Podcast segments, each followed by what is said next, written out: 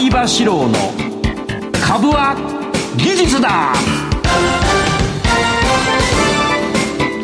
皆さんこんばんは、相場志郎です。リスナーの皆さんこんばんは、金井憧れです。この時間は相場志郎の株は技術だをお送りしていきます。相場さん、今日もよろしくお願いします。相場さん、どうやら昨日ある記録を更新したと。更新した、はい、寝た睡眠のね、はい、ある会社、海外の会社が、売ってるやつで、アマゾンでね5万円ぐらいで買ったんだけど、はい、頭にこうなんかヘッドギアみたいなの被る、ラグビー部がさ被るのあるじゃない、はい、あれ被って寝るわけだ。でそれで眠れるんですね。眠れないの。あ、眠れないの、それ被るだろ被る。そうすると携帯と連動して、はい、どういう脳波で、はい、朝まで過ごしたが出てきて、はい、で深い睡眠が何分で何パーセントで何時頃で、レム睡眠がどれだけでノンレム睡眠がどれだけ、はい、ついにね、深い睡眠、ノンレム睡眠とレム睡眠があるんだけど、もっと深いのがあって、それをついに更新して、はい、昨日はね46分深い睡眠。少ないと思うでしょ。実は小学学生の子供が学校で大暴れして帰ってきて、ご飯ぐずりながらご飯食べて寝て、もう地震があっても火事があっても絶対起きないような爆睡状態が、一晩で72分なので、俺普段のその深いと言われてる睡眠は8分とか16分、8時間寝てんのにだよ。なんかもったいない感じしますね。なので今研究してるのは、いかに小学生並みの深い睡眠を、つまり72分、レム睡眠よりもこの深い72分に到達するので、どうやったらいいか今工夫してるんでね。お風呂の入る時間とかご飯とか、それから酒飲んで寝た方がいいとか、それからなんだいろいろな、やはり少しご飯食べた後は時間を空けた方がいいんですよね、お風呂もね。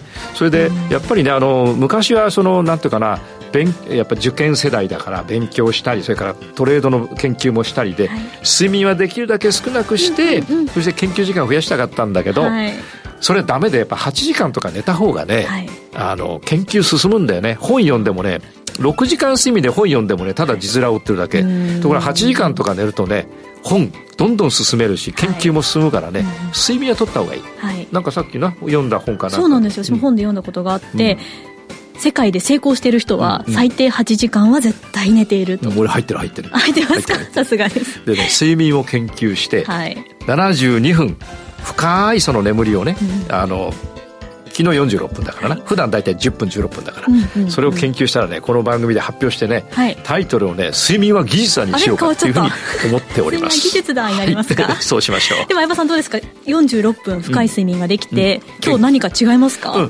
元気、それから元気だから体が楽、それとねポジティブ、それから本読んでもね、普段ね読むより倍ぐらい早く読めるし、理解が深まる。憧れちゃんが可愛く見える。あれ、それはありがたい、皆さんもね睡眠たっぷりとって、そしたらちょっとチャートの見方も変わってくるかもしれない、発想が浮かぶからな。そうですね、睡眠しっかりとっていきましょう。睡眠は技術だ。さあ番組進めていきます。この番組は株職人の相場志郎さんが長年の実績で生み出した技術でかつ実践的な株式トレードについてたっぷりとお話をいただく番組です。この番組は YouTube ライブの相場 TV 相場志郎株塾公式チャンネルでも配信しています。動画配信についてはラジオ日経の番組サイトと相場 TV でもご覧いただけます。また番組を見逃した、もう一度見たいといった方のためにファームボンドの会員登録をしますと、番組の過去の動画などもご覧いただけます。番組ホームページの会員登録バナーからよろしくお願いいたします。さあそれでは番組を進めていきましょう。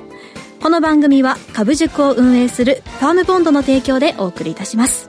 相場志郎の相場の潮流。このコーナーは足元のマーケット環境を分析し、今後の見通しを伺います。それでは今日の相場を振り返っていきましょう。6日の東京株式市場で日経平均株価は4日続伸し、大引けは前日と比べて289円35銭高の 32,506 円78銭でした。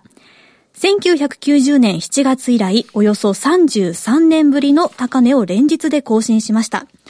日本株の根強い先高感を背景とした海外短期筋による株価指数先物への断続的な買いが日経平均を押し上げました。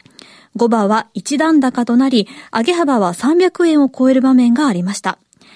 前日のアメリカ株安を受けた利益確定売りが先行し、日経平均は朝方に280円超を下げる場面がありました。ただその後は先物主導で急速に下げ渋ったため、今日の相場下落を見込んで売りが買い戻しを迫られ、相場上昇を加速させた面もあったとみられます。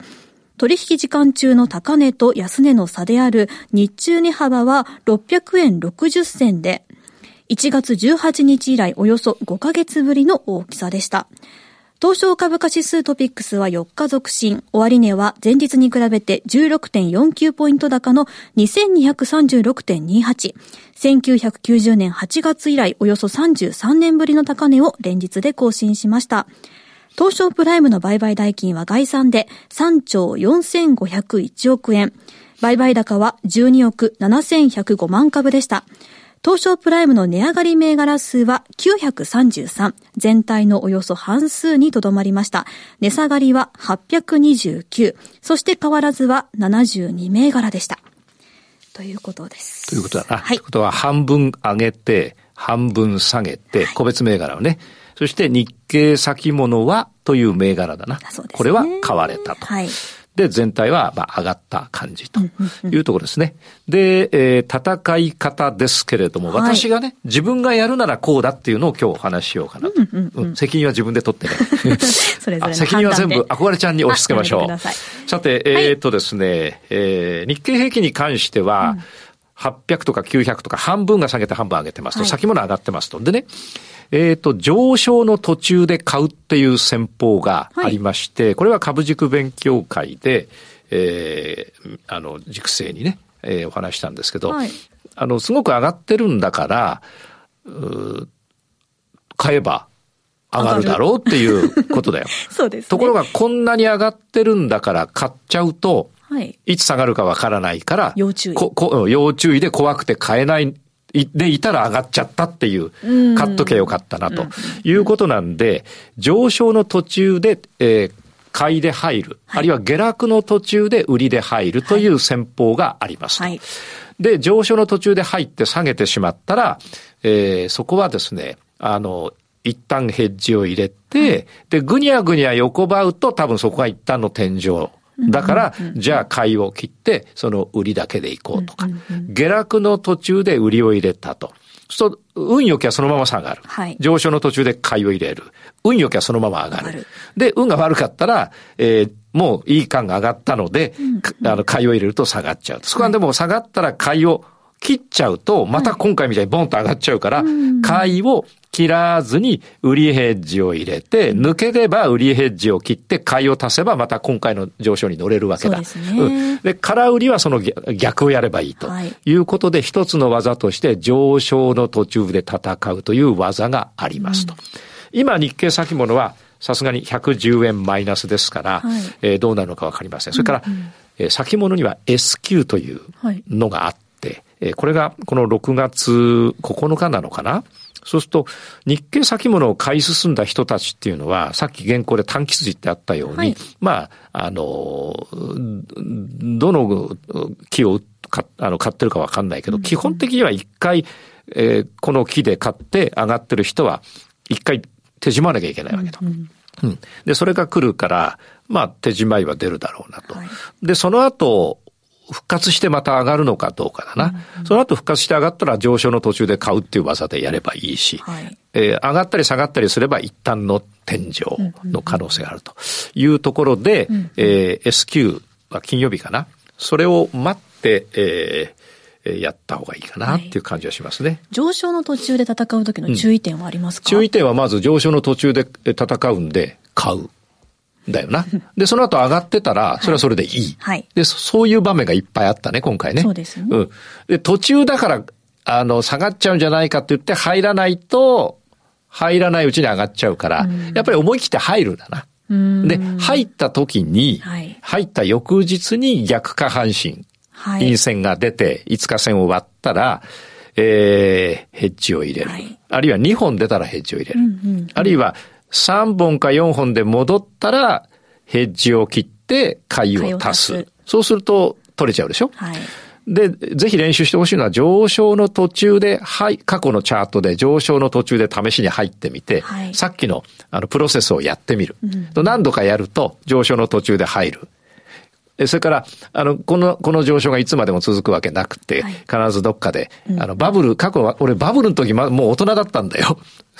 会社勤めてたんだよ。はい、バブルの時もね、年1回か2回はね、暴落あったからね。だからこれからもどっかであるんだけど、はい、今度は下げてる時に、下げの途中で入るっていう技をやってみて、翌日陽線、下半身が出れば、売りを持ったまま買いヘッジを入れて、うん、次に陰線で下がってくれば買いヘッジ切って売りを追加すれば下げが取る。上昇の途中で戦う。それから金のお話をしましょう。はい、これはね、金はもう、特別ゲスト、金井憧れさんが解説をしてくださいます。このあれですね、画面見ると、E だけ抜いてる感じですね。そう。さて、そうです、はい。で、金のチャート今見ていただくと、憧れちゃんさ、これ金の冷やしなんだけど、どういう状態になってるか。どの線がどうなって今どこにあるかご説明してもらえますかね。そうですね。うん、2000ドルから下がってきて、下半身出たら一旦上がるんじゃないっていう話でちょっと上がっていて、でもそれが2000ドルに行くかどうかっていう。はい、そうですね。で、現状だけまずね、なんていうかな、主観を入れずに現状だけを考えると、はい、ついに紫を青が割ってきました。はい。うんで、この紫の位置がだいたい2000ドル。で、青を割ってきましたから、基本的には、今まで2080ドルとか50ドルをいった勢いは今はない。うん、勢いないよな。ちょっと落ち着いて。紫の下に入って。はい、で、オレンジに一回当たって、もう一回上がって。つまりね、オレンジ際の戦い。だよ。うん。ということで、今後はね、ちょっと上がったり、ちょっと下がったりすると思うんだ。ちょっと分かりにくくなってくる。分かりにくい。で、このオレンジを、一回オレンジに触った時期が一週間前にありました。はい、もう一度これ下落してくるとオレンジに触ります。と過去ね、何ヶ月もオレンジに触ってないのにオレンジ2回触るってことは、これね、下落になっちゃう可能性がある。ちょっと弱いかも。ちょっと弱い。今までより確実はだって、今までパンパカパンだったのが、今パンパカじゃないんだから、弱くなってんのよ。それは確実ですね。確実。で、その途中で上がったりするから、ちょっと目くらましだけど、過去5月とか4月を見たら、下からオレンジ、紫、青、緑、赤だったわけだから。はい、それがもう2000ドルなんか届かないで下でやってるわけだから、今までな、家賃15万のアパート住んでたのが、今7万円になったような話だから、そんなところです。あとはオレンジ際の戦いだね。はい、うん、今逆下半身中です。で、オレンジ際でどうなるか。というところだと思います。で、オレンジの下に行ってしまったらもう、ちょっとあれ、下のステージで戦ってる。で、金の今度は、週足を見るとどうなってるか。さっきのは日足。はい、金の週足を見るとまだパンパカパンで、緑の下にローソク足が入って、4週間やったところです。はい、で、2連続陽線だけど赤を超えられない。これパンパカが崩れた状態だから、はい、やっぱりどっちかっていうと下落なんだよな。ただし金と、ニューヨークダウとか日経平均とかは反対に動くわけですよ。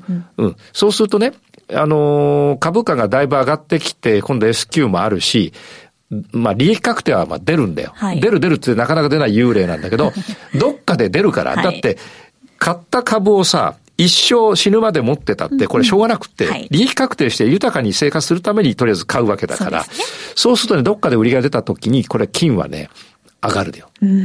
ただ、どっかで売りが出たのに金も、上がるんだけどちょっとしか上がらないようになると、はい、金も株も売られるということになりますから、そこはちょっと難しいとこだけど、そんな感じ。必ずしも逆を行くわけでもない。で、これ金のね、月足見ていただくと、これ明らかにもな、天井を3回つけているわけです。はい、だから、もう過去の天井をつけたところを見ると、天井をつけた後陰線が出てるでしょ。これ月足だからね。はい、月足ですから。これ陰線出るとやっぱり3ヶ月や4ヶ月下がるようなイメージ。ちょっとそうですね。だよね。リズム的には。そう。月足的には。ただ今度はその株の利益確定が入った時に金はちょっと上がってみせるかもしれない。上がってみせるけどあんまり上がらずに、株とともに下がる場合もある。はい、それは風とともに下がるんだよな。という感じですね。はい、そういうことを見ていく。ここ2、3日のうちでは、この1週間のうちではやっぱりさっきの範囲の中で動いていると。さて、今度はドル円だ。ね、はい、ドル円。一応今の見た感じでは139円近辺で、どうなるのかなと。今見ていただいているのがドル円の週足です、はい、横に赤い線を引いていくとですね、7月の高値、はい、ありますね。そこから下がりました、うんうん、で9月はその高値を超えて天井をつけて152円、はい、次はもう一回下げて11月にはさっきの7月の高値を割り込んで大きく下げました。うんうんうん、つまりね、これ、ね、いくらだっけ 139円近辺でどういう動きをするかということが注目されます。で今、はい、今だよ。今ですね。うん、今だよ。まさに。うん、そう。今さ、139円を先々週超えて、はい、先週はその上でかろうじて下髭ついて陰線だけど139円を保っている、うん、そして現状139円の、上に乗っかってるから、これ割ってくると一回下げちゃう、はい、あるいはこれ軽く下げてもう一回139円超えてくると次は150円ぐらい、つまり今年のさ前の方でなんだ円安だって大騒ぎしてた、はいはい、うんうん、そこにまた来る可能性があると。で、我々はここ1週間2週間は139円の攻防ですね。でそれをですね、今度は、今度次は原油だ。原油しばらくやってなかったんだ、ね、原油やだよって。ところはね原油の月足見て分かったことが、18年の高値が71円64銭、はい、そして2021年から2022年の高値が 71.64 銭、ちょうど今なんだよ、うん、でこれ月足だから今ずっと原油下がってきたんだけど、はい、今やっと紫まで来て、この赤い線、うん、71ドルを超えてくると一旦上昇になる可能性があるので、はい、原油嫌だからしばらくやってなかった。一回訂正したらダブル底になったら上がるぞって言ったけど、ね、翌週これやっぱこれは上がらないダブル底だからって訂正したらその通りになりました、はい、で今回もし原油やるんだったら、うんうん、しばらくやらずに虎視眈々と狙って、はい、71ドル64銭を超えて月足で陽線がつけたらしばらく上がるかなっていう感じがしますから、そこを狙ったらいいなっていう感じがしますね。前のてっぺんに行くかどうかっていう。そうそう、前のてっぺんさすがにそこまで行くかどうかわかんないけど、うん、なんかこれ月足だからさ3本は上がるから、ね、3ヶ月ぐらいは上がるような気がするんだよね。うん、それで、はい、あとなんだっけ、見なきゃいけないのが個別銘柄、はい、これ相場の提言でちょっとお話をしようかなとあと先送りをしようかなと思ってますだよな、はい、というところで、こんなところだな。はい、綺麗に流れを作っていただいてありがとうございました。以上、相場志郎の相場の潮流でした。株は技術だ。投資の提言。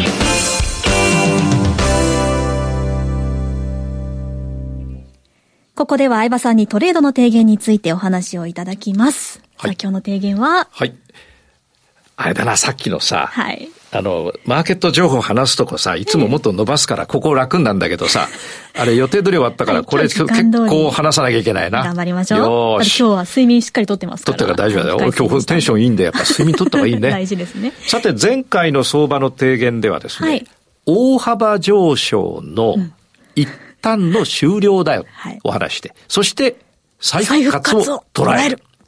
かっこいいタイトルでした。で、簡単に言うと、ずっと上がってたんだよね、はい、先週までね。今も上がってるけど、うんうん、でそれが一回終わって下がった銘柄いっぱいあるんで、はい、ヤクルトとかなんとかいっぱいあるんだよ、はい、でそれがもう一回上がるだろうから、その下半身を捉えましょうっていうことです、はい、もう一回言うと、ヤクルトに代表されるように、他のマーケット、他の銘柄が上がる前からずーっと上がってきたんだ、はい、ところが先々週かそのぐらい前から他の銘柄に先駆けて下がりました。で、結構下がったから、そろそろ下半身が出て、はい、5日線の上に陽線が出て、その後上がっていくということがあるよっていう話を前回した。はい、で、一応そういうふうに動いてます。で、それは前回お話したこと。で、今回は、どういうことをしてほしいかっていうと、有利に戦えそうな場面になっている銘柄で戦う。はい。これはお坊さん風に言うと、有利に戦えそうな場面になっている銘柄で戦うチーンって。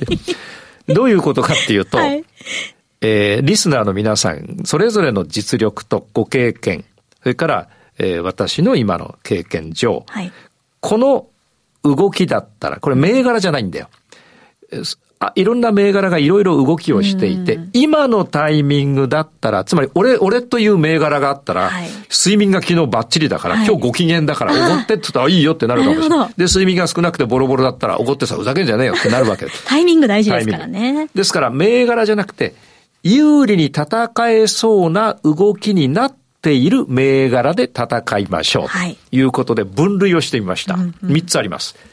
上昇の途中で戦う。はい、これはさっきやったやつ。上昇の途中で戦う。はい、9503でその例をお話しましょう。9503は9503です。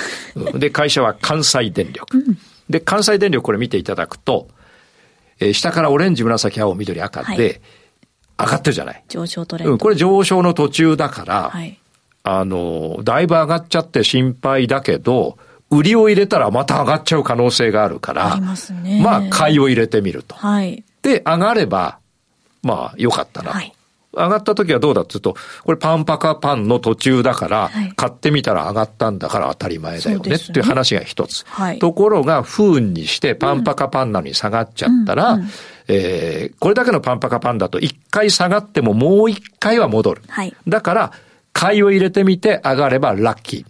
で、利益確定。そして買いを入れてみて陰線で逆下半身になれば売りも入れてみる、はい、でそのまま下がっていってどっかで復活するから、うん、そしたら売りを切ってその復活は下半身ね、うん、そこで買いを入れると上で買ったのと下で買ったのがあるから上がっていってどっかで切ると、はい、これは関西電力のような、うん、上昇の途中で戦うやり方、もう一つがですね、下落して戻っている場面で戦う。下落して戻っている場面で戦う。はい、実は日経、実はじゃなくてみんな知ってるよ。ずーっと上がってたんだよ。で、さっきのヤクルトのように下がってきたじゃん。はい、で、それが先週、これもうすぐ上がったらこれ買いですよって話で、3382はヤクルトじゃないけどちょっと見てみましょう。はい、3382は3382です。82。そうです。なんか俺、セブン&アイホールディングス。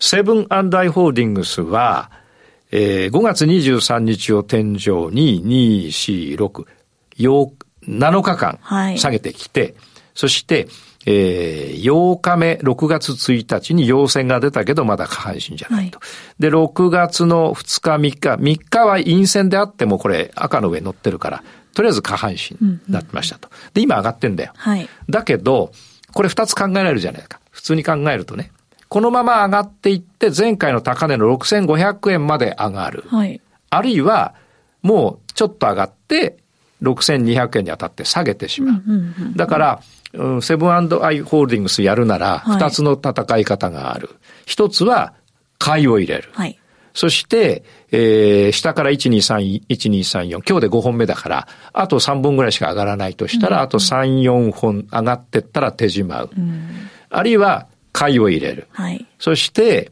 3、4本のうちに、逆下半身だったり陰線が2本出たらちょっと危ないと思って手締まって次の逆下半身で売りを入れる、あるいはこれはもう買わないで、上がっていくのを何日か見ていって逆下半身で売りを入れる、こういう戦いができるから、このセブン&アイホールディングスはいくつかの戦いが戦いを思いつくことができる値動きになってます。なるほど。だ先ほどの関西電力は上昇の途中で入るっていう戦い方。はい、ただ、もう S q があって全体もしかしたら下げるかもしれないから、関西電力は買わないで次の逆下半身で売りを入れて、早めに手締まうっていう手もあるよな。というのが一つ。それからもう一つはですね。はい。あともう一個ちょっとヤクルトを見てみようか。下落して戻っていってる場面ってね、ちょっとヤクルト見てみましょう。ヤクルトはなぜかと俺毎日飲んでんだよな。最近飲まなくなりましたけど。ヤクルトね。ヤクルト。スワローズ出てきたな。ヤクルトな。はい。ヤクルトはこれ、まあやったけど1、2、3、4、5、6、7、8、9だよ。はい。9連続下げて10日目で陽線が出て、6月1日に下半身だからこれ買いだよ。そうですね。俺買ってんだよ。で、1、2、3、4、5、今日で6日目だから、7、8、9だからあと3日ぐらい。はい、でもこれオレンジの下に出てきてるから、オレンジ当たってこければさ、金みたいに下げる可能性あるわけ。つまりヤクルトの戦い方は、今は勝っている人は、はい、今お腹がぐるぐるなった。今勝ってる人は、はい、次の陰線1本か2本で手締まいだな。買うのはやっぱりね、これやっぱりあれだろうな、1日か2日に買うべきだったね。そうですね。で、あるいはもう持ってない人は、これヤクルトさ、もうオレンジの下に来たんだから、この後どっかまで上がって逆下半身つけるだろう。はい、どっかまで上がって逆下半身。今、1、2、3、4、5、6だから、7、8、9だ。あと3つぐらい。あと3つぐらいのうちに逆下半身が出たら、売ってみるっていう手はあるよね。つまりこれ戦略が立てられる値動きになってるわけですね。はい、それからもう一つなんだよ。月足の底根、もうこれ重要。月足の底根近辺で動いている場面で戦う。月足の底根近辺、例えば4587はもう遅いよ。俺はもうやっちゃったけど、はい、やっちゃったっていうかね、4587ってのは何だと思う？4587だよ。もうアイバリューのだいぶ分かってきました。はい、今これペプチドリーム暴騰してます。はい、ぼーっとしてるのに暴騰してます。でこれだ、そうするとメールが来るんだよ。いい親父なのにね、そんな親父ギャグ言ってとかさ、俺誕生日のこと言ったらさ、はい、いい年で誕生日プレゼントもらうと思うななんてメール来るんだけど、バカだなと思うな。だってさ、本気でくれなんて言ってないから、ジョークだから。ね、でもちょっと本気の目してましたよ。そうか。はい。失礼しました。で、はい、ペプチドリームこれ見て。暴騰してるんですね。あれ？見て。ですね、これ実は俺、生放送で、一個前の番組俺出たんだよな、はい、俺ら二人。そうです、今日特番がありました。撮ったよな、はい。俺はギャラなしな、君はギャラちょっとやったな。で、見ていただくと、ペプチドリーム今暴騰してる。はい、これ月足です。はい、じゃあこのペプチドリームの日足を見てください。こんなに上がってる。これは、見てこれ、日足が、ここで底をつけてちょっと上がって、また底をつけてちょっと上がって、つまり底割れしない。一つ底をつけてちょっと上がってまた底なんだけど前の底、また上がるけど前の底、またちょっとなんだけど前の底、つまり底根が固まって移動平均線が接近すると追い越せるからパンパカパになるところだよ、これ。ここでなるところなので、それで一回下げて次上がった5月29日は絶対買いなんだよ、これ。絶対買いですね。買いだろ？憧れちゃんが分かってんだから、リスナー全員分かってるかもしれない。リスナーのご家族も分かってるかもしれない。リスナーの家の犬も分かってるかもしれない。嘘で。失礼しました。それで、これを見つける方法は、日足を見ていて、例えばこうですよ。日足を見てて、こういくでしょ、はい、そうすると、あ、紫の上に出て、で、一回ちょっと下がったけど、底根が安定してるなと。で、もう一回紫の上に出て、あ、これだいぶ出たなと。はい、で、今下がってるけど、もし今度上げたらこれパンパカパンだよなと。いうことで見てったら、YouTube ライブでやろう。この続きは YouTube ライブ。これは絶対話したい。すごく気になるところで終わります。はい、多少。これ見つける方法を持ったんだ。はい、わかりました。では続きは YouTube ライブでということで、以上、株は技術だ、投資の提言でした。はい。この番組は株塾を運営するファームポンドの提供でお送りいたしました。それではリスナーの皆さん、また来週お会いしましょう。続きの YouTube ライブもお願いします。株は技術だ。